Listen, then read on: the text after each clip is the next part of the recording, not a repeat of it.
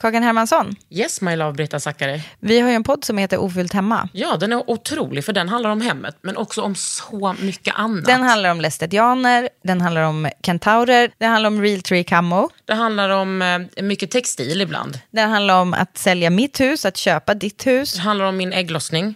Alltid. Ja. Min också. Tack. Den heter Ofullt hemma och den finns där poddar finns. Hörs i podden, hej då! Hey, I'm Ryan Reynolds. Recently, I asked Mint Mobile's legal team if big wireless companies are allowed to raise prices due to inflation. They said yes. And then when I asked if raising prices technically violates those onerous two year contracts, they said, What the f are you talking about, you insane Hollywood ass?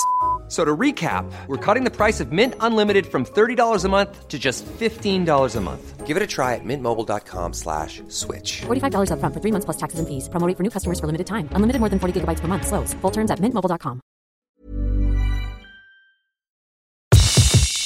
Det här är en podd från L.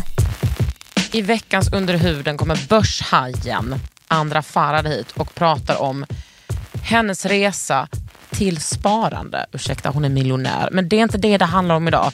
Utan det handlar om hur liksom, hon vill lära oss att spara pengar.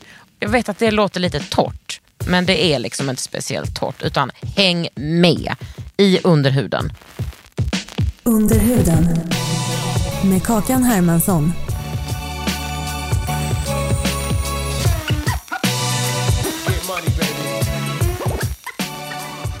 Andra, vad fan ska man börja med dig någonstans?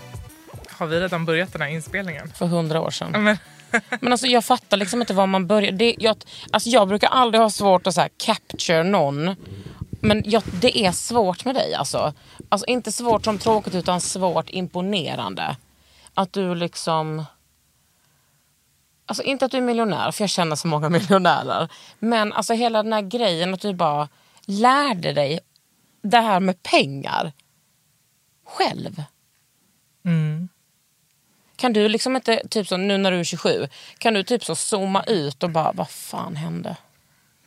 men jag tror att jag får såna där mikroinsomningar typ varje dag. Ja. Hur kan de se ut då? Nej men, jag har ju fått möjlighet att träffa men, coola människor och vara på coola platser och göra saker som jag kanske inte är menad för att göra utifrån de förutsättningar jag växt upp med. Men när jag väl kommer in i de här rummen eller de här miljöerna så känner jag alltid att wow, det är så sjukt att just jag är här. Och då blir jag mer motiverad till att fortsätta. För det känns lite som att om jag kunde ta mig så här långt utan att, alltså om jag kunde ta mig framåt mot alla odds så kan alla göra vad som helst. Lite så känner jag. Men vad hade du liksom, när du pratar om dina förutsättningar och dina, eh, mot dina odds, vad hade du för förutsättningar?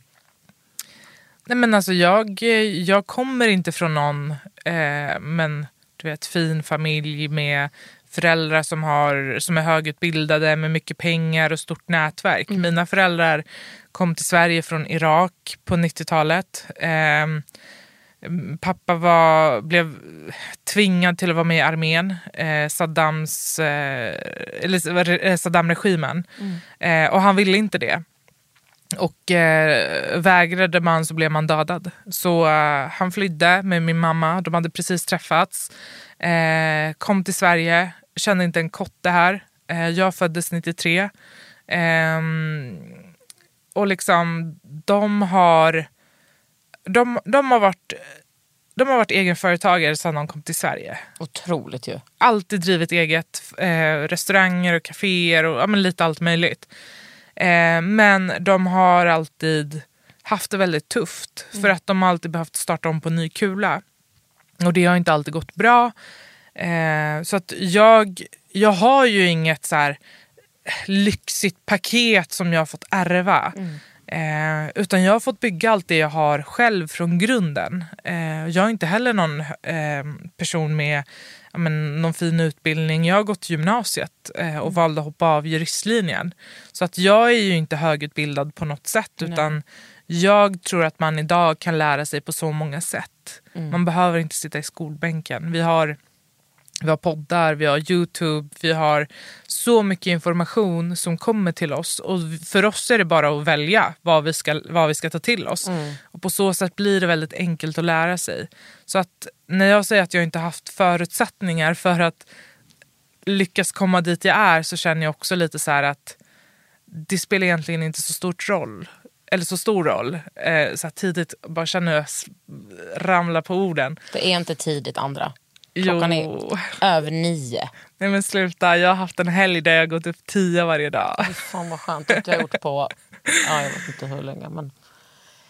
Ja, jag, ja, jag fattar. Det, eller ja, hur ska jag kunna fatta det? Men jag tror också att det, vi svennar glömmer nog det ganska ofta. Att det är så här, ja men jag... Eh, alltså vad de där referenserna är typ. Att veta, alltså att man är så här, ja min mormor är härifrån. Här växte min mamma upp. Och liksom att man är så här, ja det där är min syssling. Att man liksom har som ett stort, eh, ett sånt självklart nätverk. Även om jag, jag har inte så stor släkt. Att man liksom har, det finns med i ens, bara i ens liv, helt sådär naturligt. Jag kommer verkligen inte heller från en eh, högutbildad familj.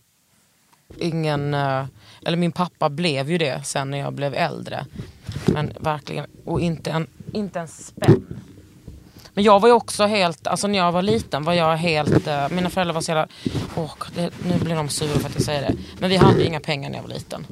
Eh, och eh, jag var helt besatt av, av liksom överklassen, av typ av rika människor.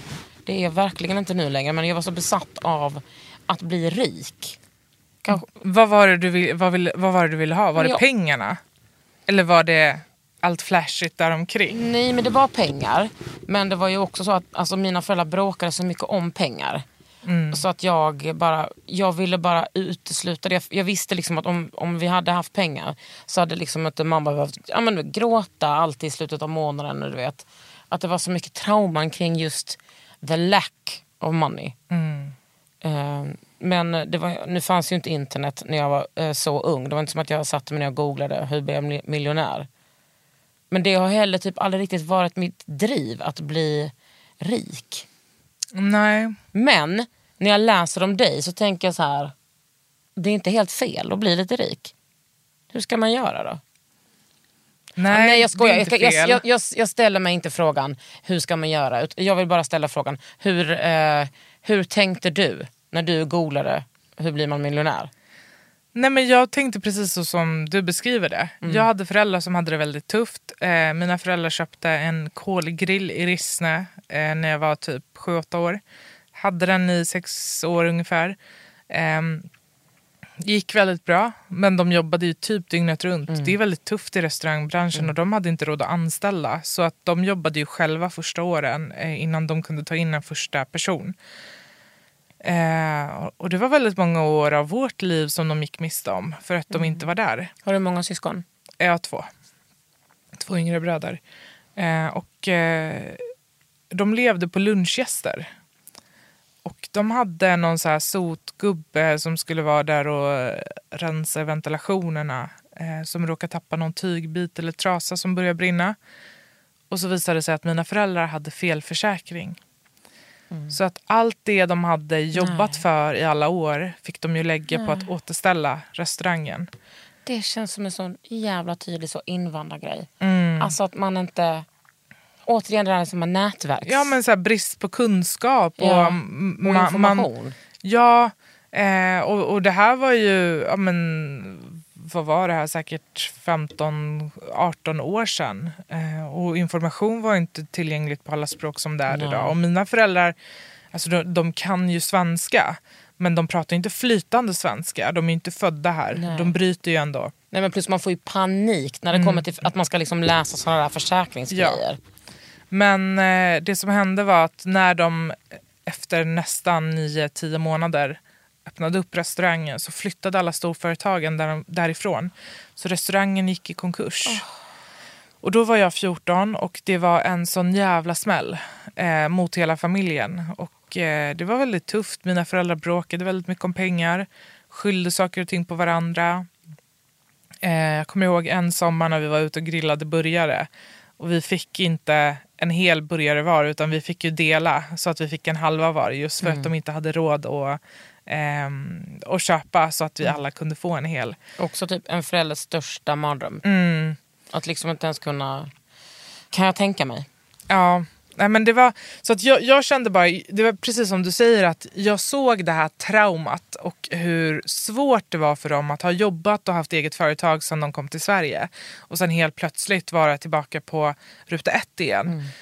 Så att jag ville ju tjäna pengar, inte för att ha pengar själv. Det var inte det som var drivkraften utan det som drev mig var att tjäna pengar för att kunna hjälpa mina föräldrar. Och där jag kom ifrån, där visste jag inte hur man gjorde för att tjäna pengar. I min värld fanns det bara tre sätt och det var ju typ att eh, lönespara och vinna på Lotto och typ råna en bank. Och jag visste att jag kunde inte göra något av det. Så att jag, jag var 14 år och frustrerad och googlade hur blir jag rik? Wow. och hamna på Flashback. Av alla ställen man kan hamna på. Och där var det någon som hade skrivit att vill du tjäna pengar, då ska du köpa aktier. Och det var första gången som jag kom i kontakt med begreppet börsen. Och jag hade ingen aning om vad det var för någonting. Nej. Och det, är ju, det var kanske sk- skönt. För jag menar, jag har ju hört om börsen hela mitt liv men jag är livrädd för börsen. Det är, det är svårt när man inte vet, för det är ett väldigt abstrakt begrepp. Nej, det, ja. Det är ju ingenting man kan ta på riktigt. Och man känner ju inte heller att börsen står med öppna armar och bara kom så ska Nej. jag, eh, ska jag liksom ta hand om dina pengar så de bara växer och växer och växer. Här finns inga problem. Nej, nej, nej. Och det är inte som att finansbranschen är särskilt inbjudande. Ehm, och framförallt inte för, för, för, alltså för en person som mig, ung kvinna, utländsk bakgrund. Ehm, nej men det var, det var inte lätt men jag visste att jag ville verkligen det här. Jag ville verkligen hjälpa mina föräldrar. Så det, var det, det var där jag hämtade min drivkraft. Sen tror jag att under den här resans gång så har drivkraften förändrats väldigt mycket. Jag har gått från att eh, vilja tjäna pengar till att vilja få människor att göra samma resa som, som jag har gjort. Och jag har insett att jag drivs väldigt mycket av det här förändringsarbetet. Att kunna få vara med och ja, men, vägleda och hjälpa människor till att börja tycka att ekonomi är kul och kanske bygga en tryggare framtid för sig själva. Det är ju det jag brinner för. Det som du har tjänat pengar på det är inte att vara en person som föreläser bla bla, utan du har gjort pengar på att liksom, du har gjort smarta, ett smart sparande. Alltså, jag gjorde min första investering när jag var 15. Mm. Hur ser Eh. den ut då? Ja, det, jag eh, köpte, jag hade sparat ihop 20 000 och eh, köpte ett bolag inom stålindustrin. Eh, Vadå, du köpte ett bolag inom... ja, men aktier i ett bolag inom Men stålindustrin. liksom, hur visste du vad, hur du, att du Nej, skulle men göra det? Av en ren slump. Jag, jag hade precis gått med i Unga Aktiesparare och eh, min analys var att media skriver väldigt mycket om det här bolaget, då är det bra. Aha. Det var liksom inte mer än så.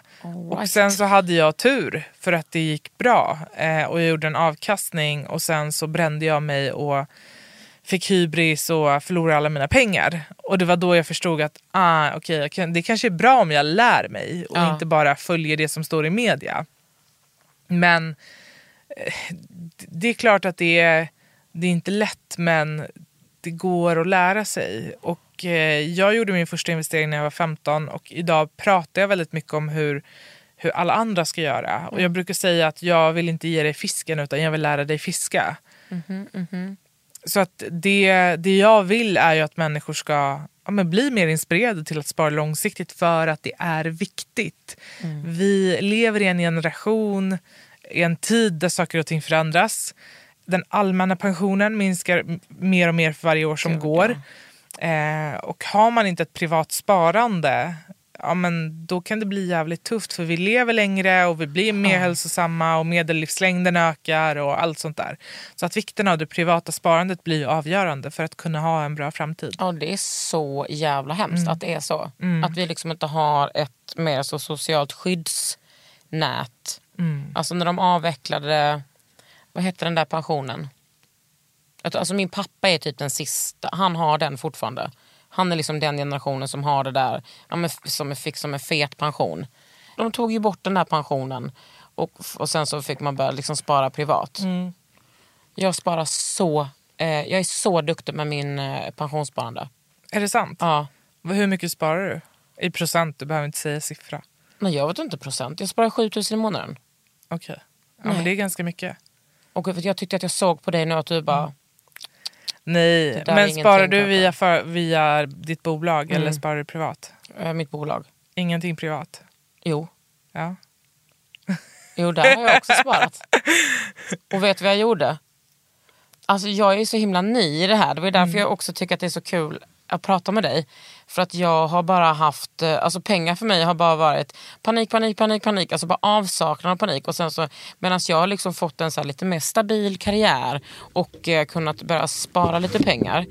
Eh, så har jag liksom ändå tyckt att det har varit kul och typ har en så här bra bankperson som jag litar mycket på. Eh, jag vet att du inte tycker man ska hålla på med banken för mycket.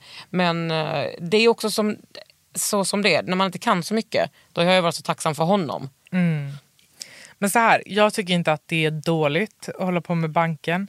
För att det är ju bättre att banken hjälper dig än att ingenting händer. Ja, Men det är ju bra att du sätter dig in i det lite grann själv också.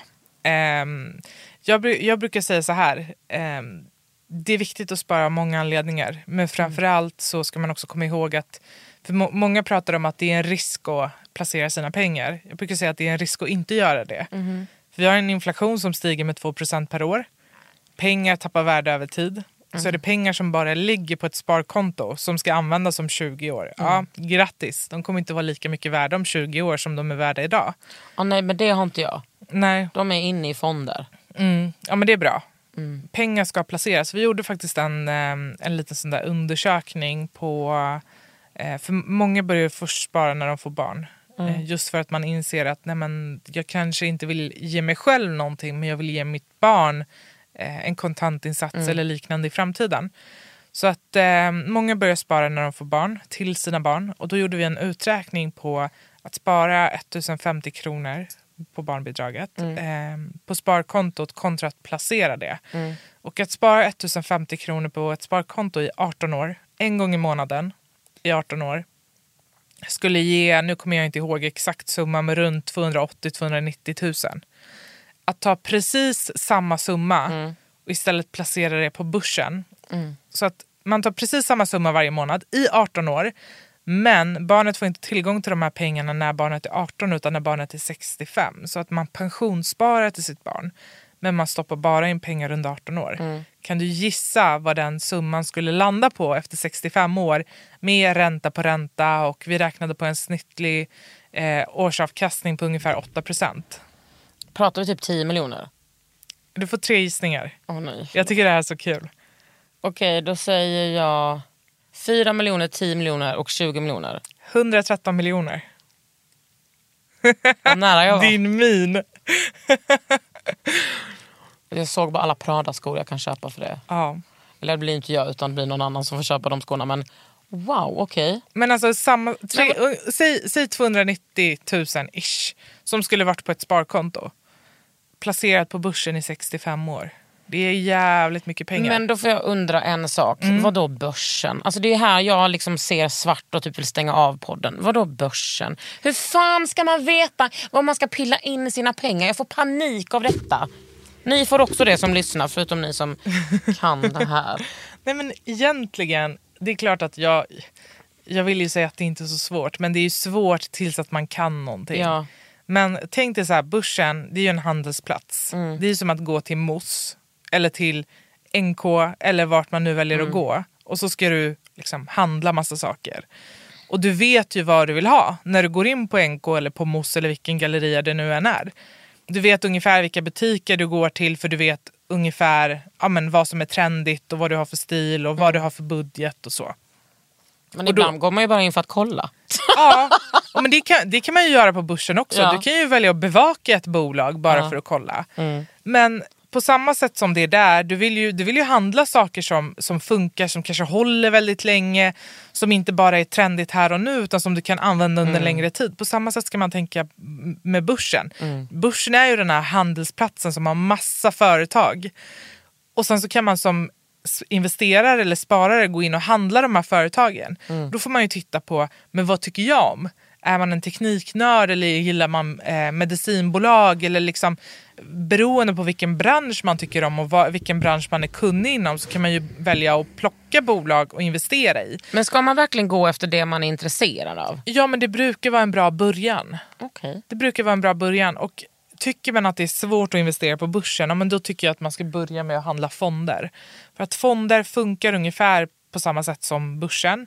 Fast du har en expert som gör jobbet åt dig. Så att börsen, att köpa bolag på börsen det är lite som att plocka godis i plockhyllan. Medan att handla en fond är lite som att köpa en gott och blandat påse där någon redan komponerat ihop lite olika Gud, du är smaker. så van vid att prata om det här på ett så tydligt sätt. Men jag kör ju lite mer gott och blandat. Ja, och det är jättebra. För Eh. då, då, då får du testa de här favoriterna och se om det är någonting som funkar för dig. Och sen- Mellanrisk har jag. Ja, men det är bra. Fan, jag ja, men du tycker ändå att det, inte att det är så bra. Under huden. Hey, I'm Ryan Reynolds. At Mint Mobile, we like to do the opposite of what Big Wireless does. They charge you a lot, we charge you a little. So naturally, when they announced they'd be raising their prices due to inflation, we decided to deflate our prices due to not hating you.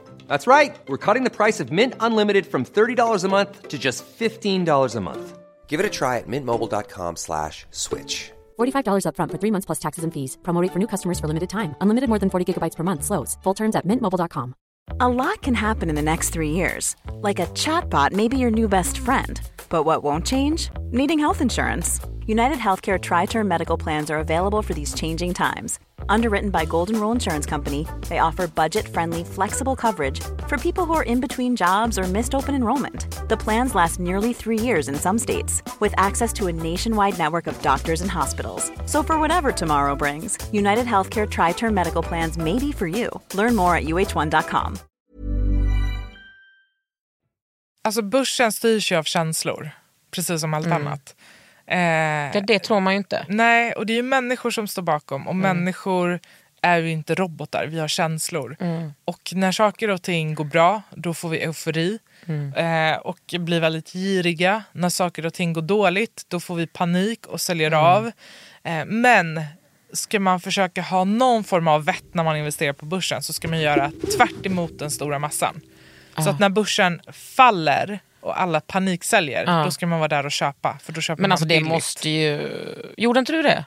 Jo, absolut. Men det är inte så lätt för alla. För att har man investerat lite grann och ser Mm. att det är rött och det är minus och Mm. man ligger back, ja, men då är det väldigt enkelt att, att, att känslorna tar över och man man, får pan- paniksäljer. ja, mm. Ehm, men man ska ju absolut inte göra det utan man ska sitta och vara lugn i båten. Sen tycker jag också man ska inte hålla på och köpa och sälja så jävla mycket. Eller det är klart att man ska köpa men inte hålla på och sälja och byta och du Nej, vet, gud, flytta på sig. Utan Nej. köp och behåll. Och Jag köp inte hålla på. regelbundet. Ja, precis. Ja, men det där får ju jag eh, hjälp med.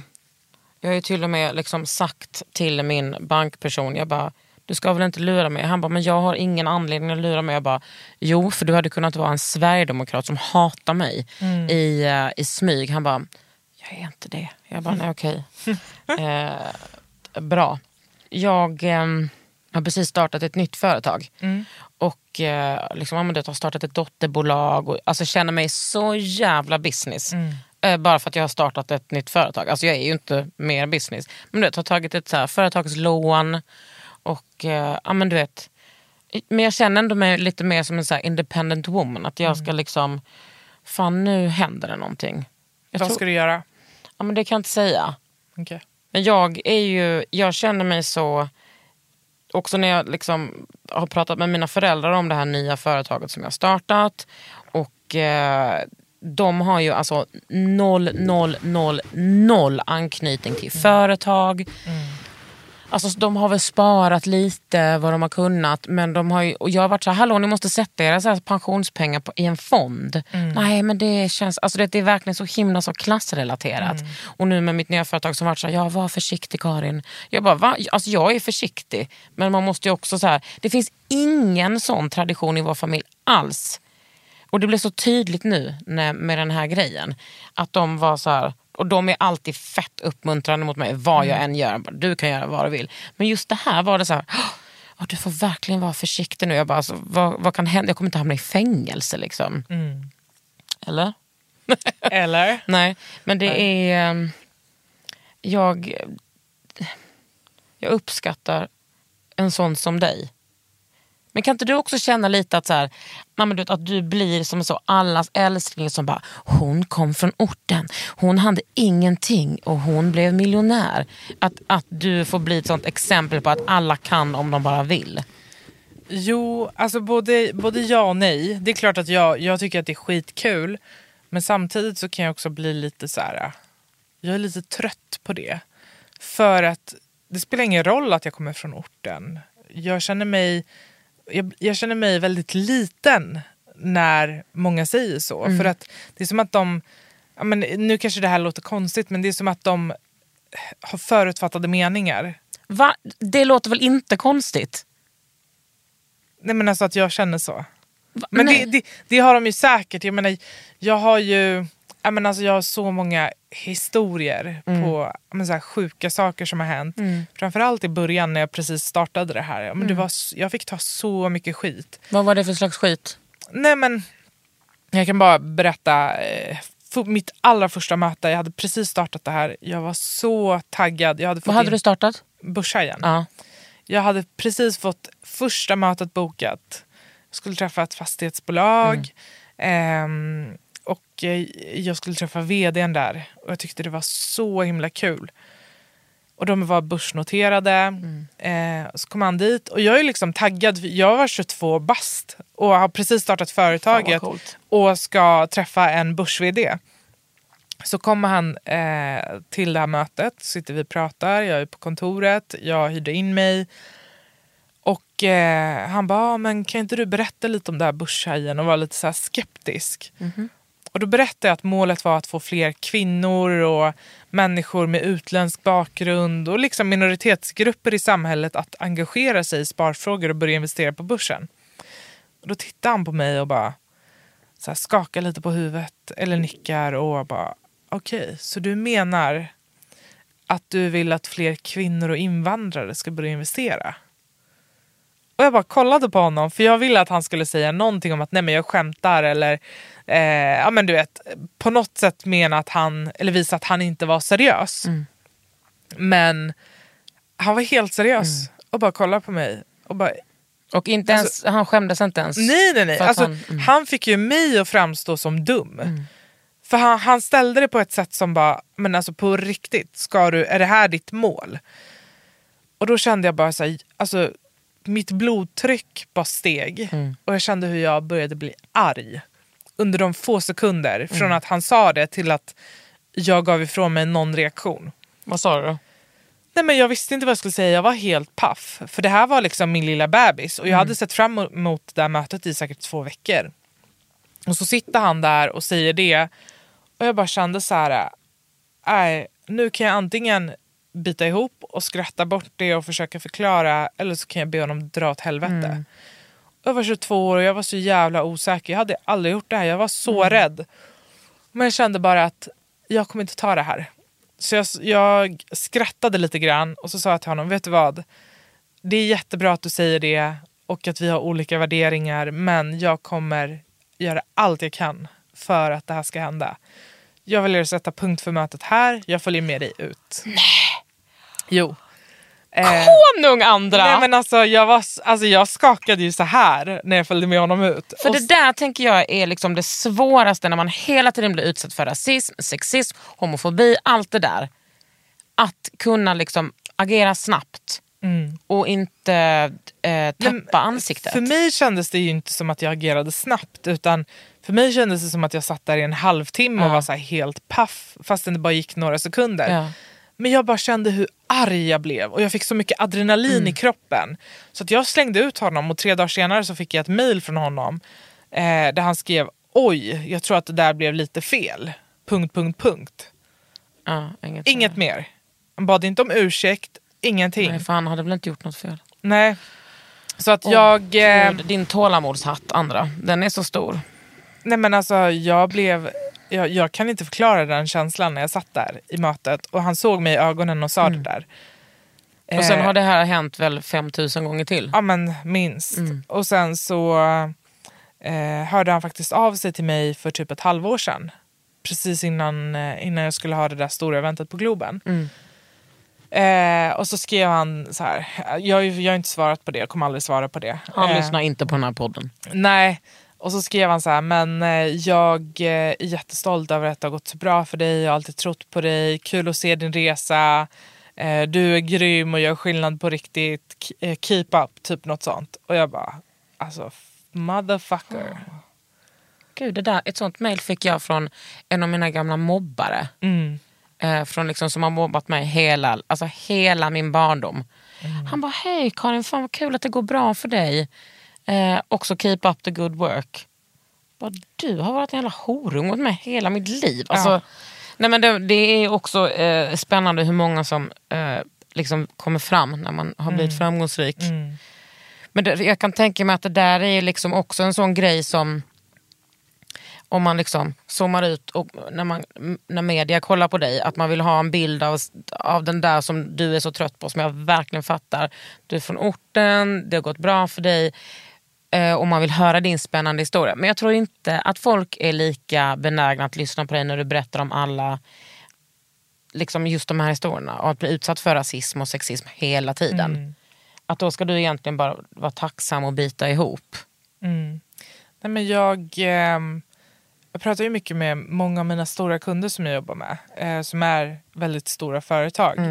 Eh, och pratar mycket med dem om mångfald och jämställdhet och hur de ska få in det i sina eh, bolag. Och det jag kan bli lite trött på är att många tycker ju att jag är ett ovanligt exempel på en person med driv som kommer från förorten och som har gjort någonting. Men det som gör mig lite frustrerad är just det här att det är inte jag. Jag hade bara tålamod och var väldigt ihärdig och vetgirig. Jag tog mig framåt. Men det finns så många som sitter med minst lika mycket driv som jag har haft. Men som aldrig får en chans att leva ut det drivet. Ja, plus att alltså, de människorna har väl ingen aning om vad som händer i orten. Det enda de tror händer i orten är bilbränder. Men vadå, folk är superdriftiga och gör miljarder grejer. Ja. Men du, kan inte du berätta vad Börshajen är? Kort sagt, Börshajen är en utbildningsplattform som ska eh, men inspirera och utbilda fler människor till att engagera sig i sin privatekonomi. Och det som jag sa inledningsvis, vi ger dig inte fisken, vi lär dig fiska. Så att jag har eh, men, eh, haft mycket utbildningar, eh, både små och stora. Nu senast var det ju Globen, fullsatt Globen som vi fick ställa in. På Det är en grund av ganska stor utbildning. Covid. ja, jag tror att jag är den enda som har fyllt Globen utan att fylla Globen. Wow. Ehm, men eh, målet är hela tiden att prata sparande. Och varför min karriär började, det var ju att jag hörde av mig till massa tidningar. Eller min mediala karriär ska jag säga. Jag hörde av mig till massa tidningar och bara jag tycker att ni ska sluta skriva om hur man får en smal midja på typ tre timmar och hur man trimmar låren på två dagar. Och men du vet. Eh, och massa dieter och börja prata mer om sparande. För vi lever också i ett land som är rätt så jämställt. Men ändå så får genomsnittskvinnan i Sverige 2,3 miljoner kronor mindre i tjänstepension än genomsnittsmannen just för att man är hemma, man får barn, man har fler vabbdagar. Ja. men du vet, allt det där. Ehm, och jag tyckte att man skulle prata mer om det, för det var ju viktigt på riktigt, än att prata om hur man får en smalare midja på 14 dagar. Eh, och det var ingen som nappade på det. Och sen så fick jag De ett... bara, va? Nej men alltså vi är inte intresserade av feminism. Vi vill bara fortsätta den här jävla skitsnacket. och liksom kroppshetsen. Och till slut så var det en journalist på Veckans Affärer som hörde av sig till mig och bara, men vänta lite nu, vem är du och varför vill du att vi ska prata om det här? Kan jag ringa upp dig? Yeah man you can. Så ringde han upp mig och eh, vi pratade och jag berättade om vad jag gjorde och vad jag investerade i och vad jag tyckte var kul och varför jag tyckte det här var viktigt. Sen kom han tillbaka till mig och bara, jag, jag vill göra ett personporträtt på dig. Jag vill inte skriva om sparande och investeringar utan jag vill göra ett personporträtt på dig. Och när jag såg den reaktionen som kom eh, och det var liksom hundratals personer som hörde av sig till mig och bara jag vill också lära mig, vad ska jag göra? Då kände jag att nej, men målet för Börshajen ska vara att lyfta de här frågorna. Våga prata om pengar, våga prata om ekonomi och framförallt våga rikta in sig eh, på en målgrupp som kanske inte eh, alla andra bryr sig om. Jag tror att Sverige har ett speciellt sätt att prata om pengar. Ja, det tror jag. Och hur ser det sättet ut? Nej men vi pratar inte om pengar. Nej. Jag kommer ihåg när jag eh, eh, hade mitt jobb innan det här och skulle ha en löneförhandling med min chef. gick jag runt på kontoret och frågade mina kollegor som satt på typ samma position som mig vad de tjänade. Bara för att veta, men vad ska jag Eh, vad, vad kan jag förvänta mig i Ja, den här nej. löneförhandlingen? Var... Jag frågade säkert 10 pers, jag fick inte ett enda svar. Ingen ville prata om sin ekonomi. Nej. Och det tycker jag är väldigt sjukt. Inte bara för min skull utan för allas skull. Ja, och det är också sjukt med tanke på historien, historien i Sverige med fackförbund. Att man liksom har låtit fackförbundet ha, eh, alltså, ta så mycket ansvar och liksom vara en sån stöttande kraft. Och, alltså, ja, men, har ju varit direkt avgörande för liksom, arbete i Sverige. Att man inte kan ha ett mer öppnare samtal om det. Nej, men jag, tycker det är, jag tycker det är sjukt att vi inte kan prata pengar.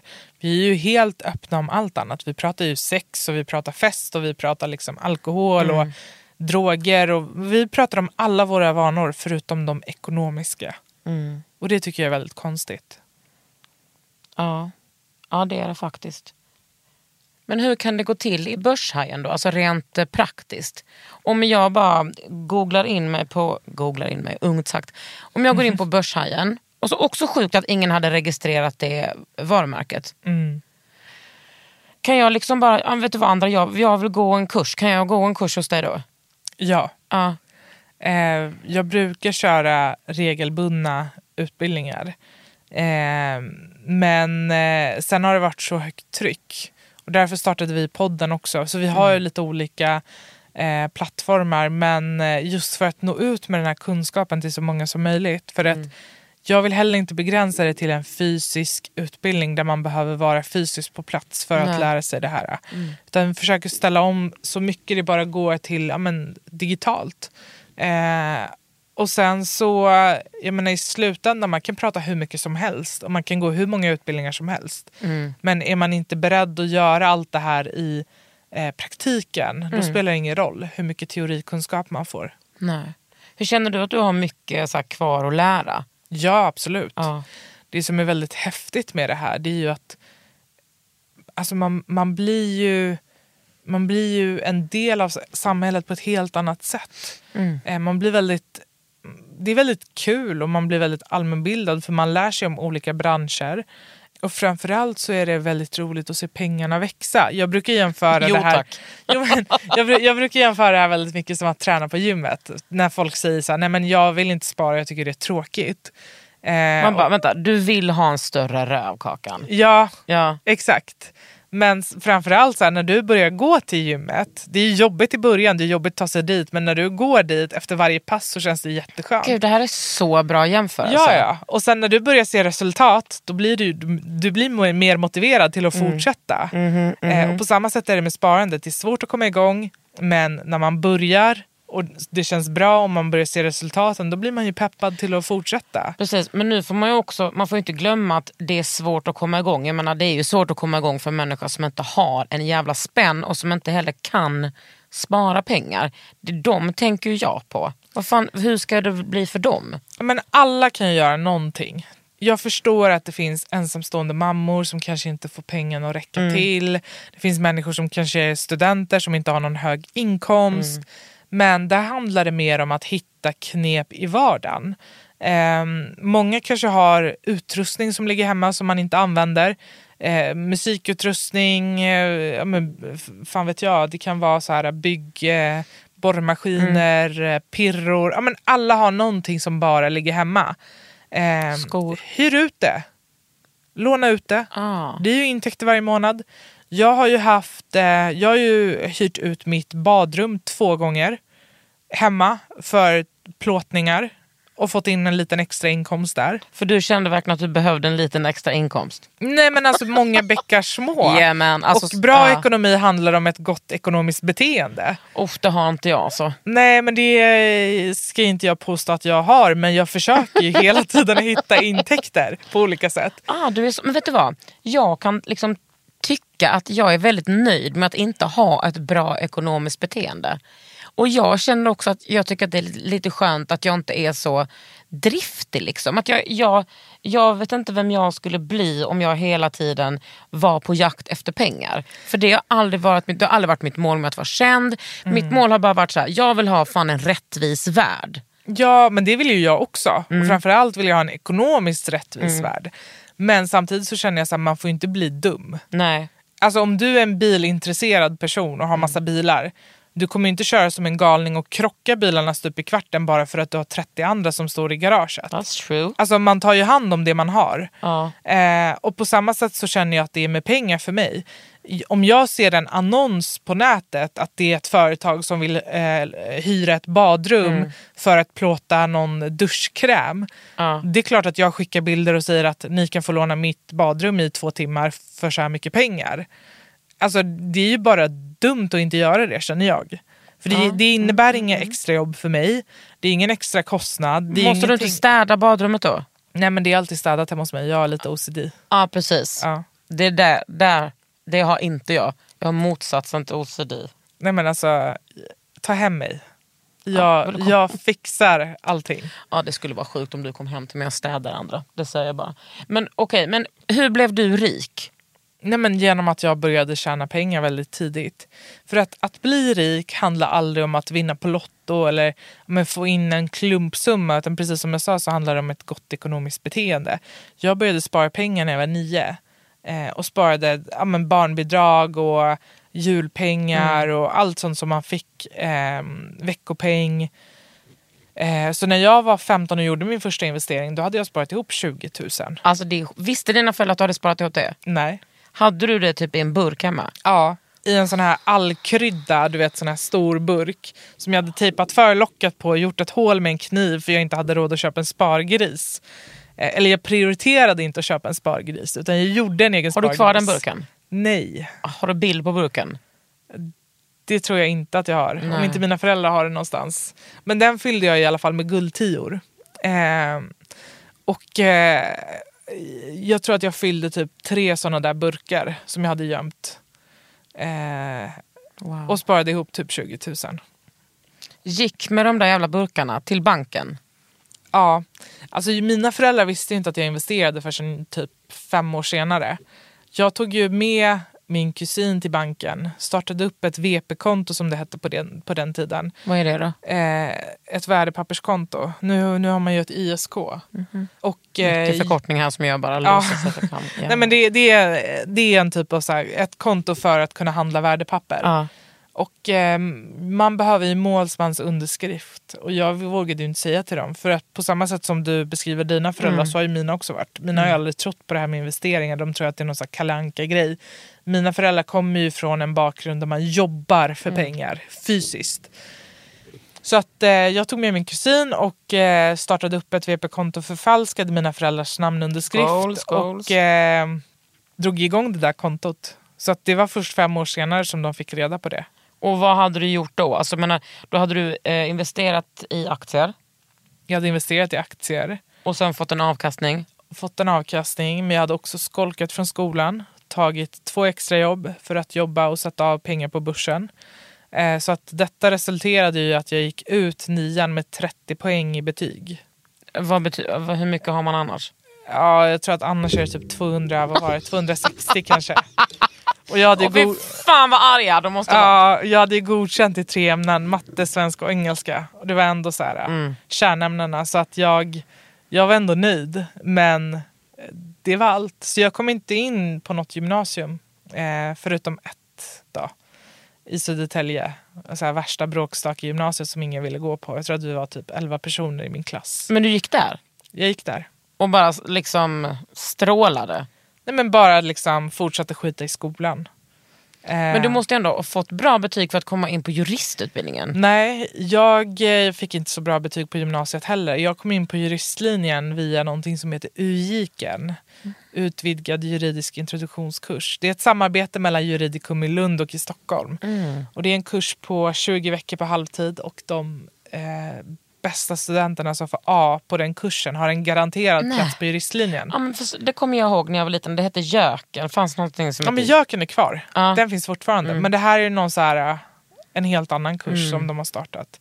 Det är ganska högt tryck på den. Jag tror att det är flera tusen som söker den. Man, man har ingen behörighet, eh, de kollar inte betyg utan alla har en chans att gå den Ah. kursen. Den finns fortfarande. Och då, där glänste du. Ja. Ja. Så att jag sket ju i skolan hela skolgången. Och sen sista terminen så började jag se Suits på tv. Och jag var Harvey, jag ska bli som honom. Jag har aldrig sett men det låter otroligt. Ja, det, du borde se den. Ja. Den är jävligt bra. Men alltså, ja det är ju verkligen, alltså, man vill ju typ gärna att ditt liv ska bli en film eller någonting. Nej.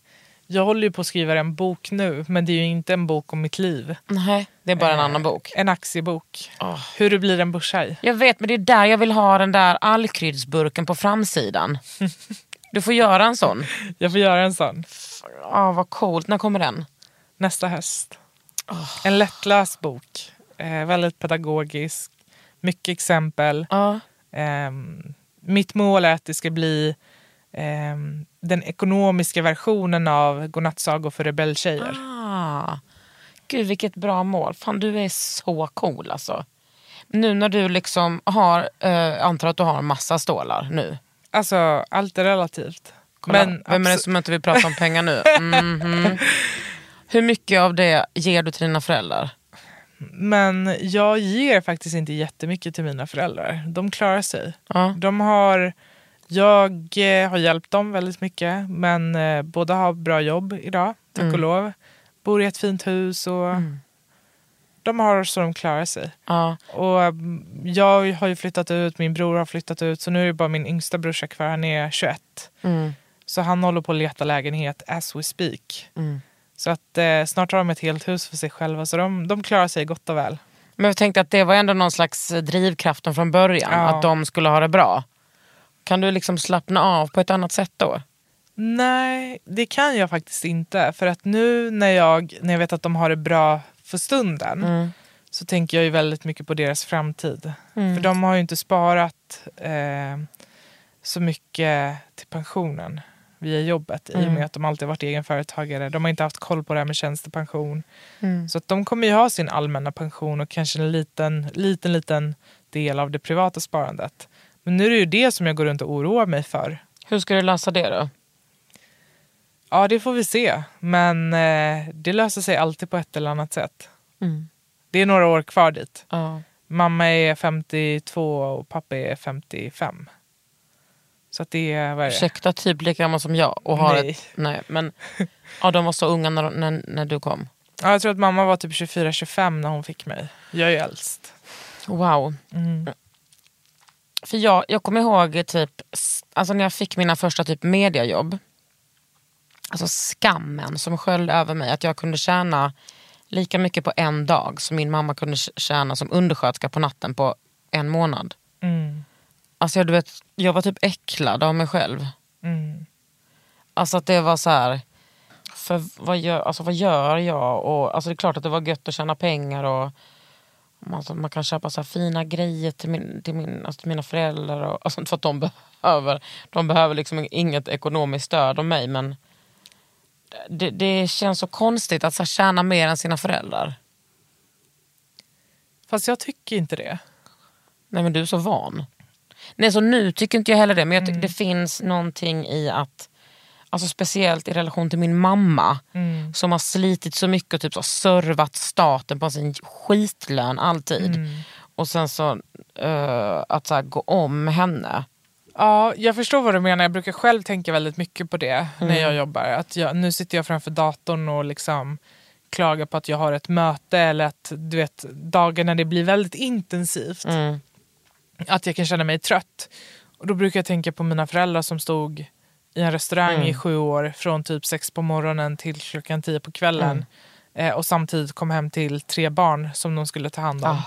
Eh, och på det så fick de inte ut någonting av det utan de fick lägga alla sina sparpengar på en restaurang som också gick i konkurs. Nej för fan. Så då brukar jag tänka på det här och bara känna så här, fan vad bortskämd jag är. Som Ja. klagar på att jag har massa möten Ja. och tycker att det är jobbigt att Jag träffa vet. människor. När man är trött. Så, jag, alltså jag har så mycket det, alltså det drivet inom mig som är just från så min mamma. Att jag bara, aha, jag är trött. Hon har jobbat natt typ 40 år. Vet du vad gumman, du, ska inte, du, har, du, du kan inte klaga. Mm. Framförallt så projicerade jag väldigt mycket på andra människor. Jag är trött, vet du vad, du är inte det. Nej. Du kan inte vara så... Och jag vet inte hur det är för dig men jag får typ skuldkänslor när jag känner så. För det är som att jag inte tillåter mig själv att känna att jag är trött. Det är klart att jag är trött, det är ju en annan typ av trötthet vi känner. Men nej, när jag är där och ser mina, mina föräldrar, du vet min pappa har ju åldrats så mycket efter alla de här åren. Ja, men också att de är flyktingar. Alltså, men det, Ja, de fick ju lämna allt och komma till Sverige. Så de kände inte en kotte när de kom hit. Eh, Jag fick uppleva samma känsla när jag började i en ny bransch. Där jag inte kände en enda person som kunde hjälpa mig. Tänk dig då att komma till ett nytt land där du inte har en familj att gå hem till på kvällen. Du har ingen att vända dig till. Och också bära på massa trauman. Ja.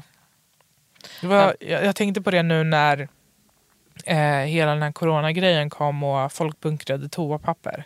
Min mamma tyckte det var så konstigt. Och hon sa det vid något tillfälle, hon bara när vi, mellan Iran-Irak-kriget när det regnade bomber över oss, då bunkrade inte vi någonting. Utan då visste vi ungefär vilken tid bomberna upphörde. Och då tog vi oss till butikerna och köpte det vi behövde. Och sen så kom vi ner till våra, eh, ja men, de hade ju någon så här skydds Rum. under marken. Ehm, och hon tyckte det var helt sjukt att folk bunkrade toapapper och mat och konserver. Alltså, och där förstod jag också, jag bara shit, de har gått igenom en helt annan typ av trauma än vi, vad vi är vana vid i Sverige. Vi är så bortskämda vi har haft det så bra. Så att, Samtidigt eh, som vi har många som har just det där, de där sortens trauman. Mm, Så vi har ju många som har erfarenhet av flykt. mm, Men ja, det där var ju... Eh, jag kan inte tänka mig att det kanske var just flyktingar som bunkrade nej. under den första corona liksom, månaden. Mm. Nej, men med det sagt så allt det som jag gått igenom och allt det som jag har fått uppleva är jag också väldigt tacksam för. För att det har ju format mig till den jag är. Jag kanske inte hade varit den jag är om inte mina föräldrar hade haft en restaurang som gått i konkurs eller upplevt all den stressen och eh, allt det traumat. Utan jag kanske hade varit på en helt annan plats idag och gjort någonting helt annat. Mm. Nej men så där tänker jag med, utan att ens jämföra mig med dig och, dina, och din familj. Att jag är jättedriven av min liksom, bakgrund. Mm. Alltid haft en sån... eh, jag, har varit, jag har liksom varit sur för att mina föräldrar inte har haft några pengar. Alltså, jag har alltid haft ett sånt klassdriv på något sätt. Inte för att jag ville byta klass utan bara att jag har varit så här. Jag har haft typ en bitterhet över att inte ha liksom haft stålar. Mm. Det var som jag sa innan, jag liksom aldrig, alltså pengar har aldrig varit min, mitt mål. Men det är väldigt skönt att gå till affären och bara så här, inte behöva kolla på sitt konto utan kunna köpa mat utan att liksom behöva oroa sig för att det inte ska gå igenom. Mm. Det, alltså, det kan jag uppskatta 100 procent. Mm. Att man också kan så gå på restaurang lite när som helst och kunna köpa sig något fint. Mm. Vad unnar du dig? Jag unnar mig upplevelser. Ja, som det där spat. Precis. Men gummi, jag såg också din Prada-väska. Det, det investerar jag i. Det är också ett unn. Det är också ett unn. Ja. Men jag tror att man kan unna sig på olika sätt. Jag är absolut ingen som så här, hetskonsumerar. Så. Jag har inte hundra Prada-väskor. Jag har två. Jag har liksom inte hundra jackor. Jag kanske har två. Mm. Jag är verkligen inte en sån som ehm, köper i volymer. Utan jag köper hellre en, få saker som är väldigt bra. Som jag vet att jag kan använda. Jag kan sälja sen om inte jag vill ha dem. Men ehm, jag skulle nog säga att jag är en väldigt enkel person. Du har också investerat i en lägenhet. Ja. Det var smart. vad, ska du, vad har du investerat i? Typ fastigheter? Eh, Alltså förutom din lägenhet? Ja, i fastighetsbolag på börsen. Men inte i liksom fysiska. Wow, wow, wow. Fastigheter. wow. Sen får vi se hur det blir med fastigheter nu. Jag menar nu när corona kom så, ehm, så tror jag att det kommer bli väldigt tufft för kommersiella fastigheter. Vi har ju redan pratat butiksstöden och många fysiska butiker som har det tufft. Nu kommer ju antagligen många kontor skära ner. Ehm, Jag tror inte att vi kommer gå tillbaka till att jobba från kontoret hela veckan som vi gjort tidigare. Nej. Många jobbar hemifrån. Eh, Google meddelade ju för någon månad sedan att all deras personal kommer jobba hemifrån fram till nästa höst. Eh, så att det är mycket som händer med just kommersiella fastigheter. Så jag tror att det kan bli väldigt tufft på den fronten. Vad intressant det där med att ta så här, de här storbolagen tar så socialt ansvar. Och det syns ju inte heller i podden när jag gör såna här eh, Ja, citationstecken. kaninöron. Men, ehm, ja. Men jag tror också att, att folk kanske fattar att, det är, att folk jobbar kanske lite bättre när de jobbar hemma då och då. Mm. Eh, vad ska du göra i framtiden förutom din bok? Den kommer nästa höst. Om- kommer nästa Ja. höst. Nej, men jag, jag vill fortsätta jobba med det här på ett eller annat sätt. Mm. Sen får vi se vilket format det blir. Men eh, jag vill fortsätta prata ekonomi och få människor att börja engagera sig i sin ekonomi. Jag känner mig peppad. Vad roligt. Mm. Jag känner mig också lite lat. Att jag inte orkar lära mig allting. Men man behöver inte lära sig allting. Alltså jag, jag brukar tänka så här, hur svårt kan det vara att komma igång? Om det nu är Mm. någon som lyssnar och känner så här, jag vill komma igång men jag har inte pallat. Mm. Alltså gör det bara. Sluta skjut på det. Mm. det är vi så himla duktiga på att skjuta på saker och ting. Och sen, Men alltså rent praktiskt, hur menar du att man sätter igång? Ska man, ska, ja, men mm, så här. Bestäm dig för att du vill komma igång och gör det. Mhm. Säg att jag har Start- 5000. Du har 5000. Ja. Starta upp ett ISK-konto. Antingen hos någon nätmäklare eller hos din bank. Mm. Det går på typ en minut med bank-id. Det går skitfort att göra det. Kan man göra det eh, från telefonen? Man kan göra det från telefonen. Swisha in 5000 om det är det du vill börja med eh, till det här kontot. Börja handla det du vill köpa. Och då kan du tänka så här. Vill du lägga mycket tid, köp kanske aktier. Vill du lägga lite tid och kanske inte har ett jättestort intresse, köp fonder. Ehm, och sen så kan du tänka att du ska sprida riskerna. Ha inte alla ägg i samma korg. För om du tappar korgen så går alla ägg sönder. Utan försök att lägga pengarna i lite olika fonder och olika bolag. Jag brukar säga 6 till 8 bolag. Om man, eller förlåt, 6 till 8 fonder. Eh, tycker jag att man ska börja med. Och då kan man ju börja tänka riskspridning. Köp en global fond, för det är en bra bas i portföljen. För då investerar du i hela världen.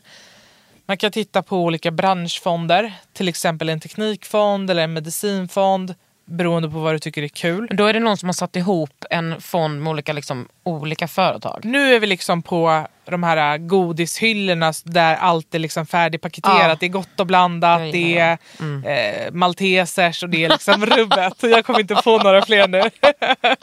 Maltesa. ja. Så plocka ihop lite av det som du tycker om. Ja. Eh, för varje fond innehåller ju minst, alltså enligt lag i Sverige så är det ju minst 16 innehav eh, bland svenska aktiefonder. Så att det är minst 16 olika godissorter du får i varje påse. Så att det är en väldigt bra riskspridning. Eh, och sen får man ju bestämma sig för vilken risk ska jag... Då finns det låg risk, mellanrisk och hög risk. Precis. Svenska aktiefonder är oftast hög risk eh, medan långa räntefonder är oftast låg risk.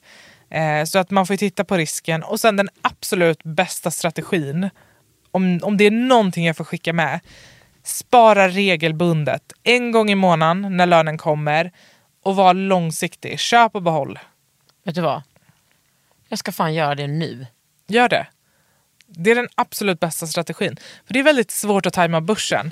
Man vet aldrig om man köper någonting som är dyrt eller billigt. Och hade man vetat det så hade alla gjort Ja. eh, och tagit rätt beslut. Men man vet ju inte det för man vet aldrig hur marknaden reagerar.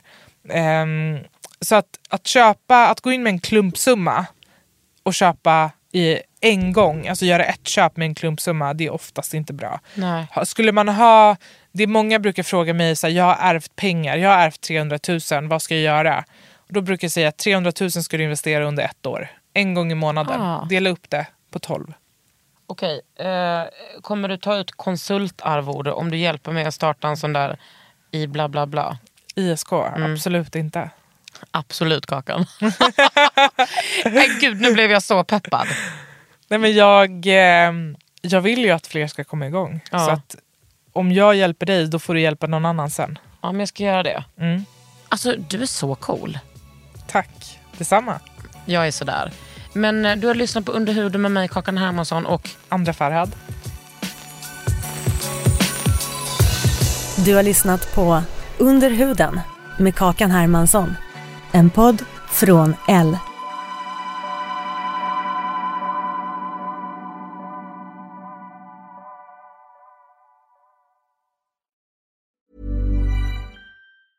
Normally, being a little extra can be a bit much, but when it comes to healthcare, it pays to be extra. And United Healthcare makes it easy with Health Protector Guard fixed indemnity insurance plans. Underwritten by Golden Rule Insurance Company, they supplement your primary plan, helping you manage out of pocket costs without the usual requirements and restrictions like deductibles and enrollment periods. So when it comes to covering your medical bills, you can feel good about being a little extra. Visit uh1.com to find the Health Protector Guard plan for you. Hey, it's Danny Pellegrino from Everything Iconic. Ready to upgrade your style game without blowing your budget? Check out Quince. They've got all the good stuff shirts and polos, activewear, and fine leather goods, all at 50 to 80% less than other high end brands. And the best part? They're all about safe, ethical, and responsible manufacturing.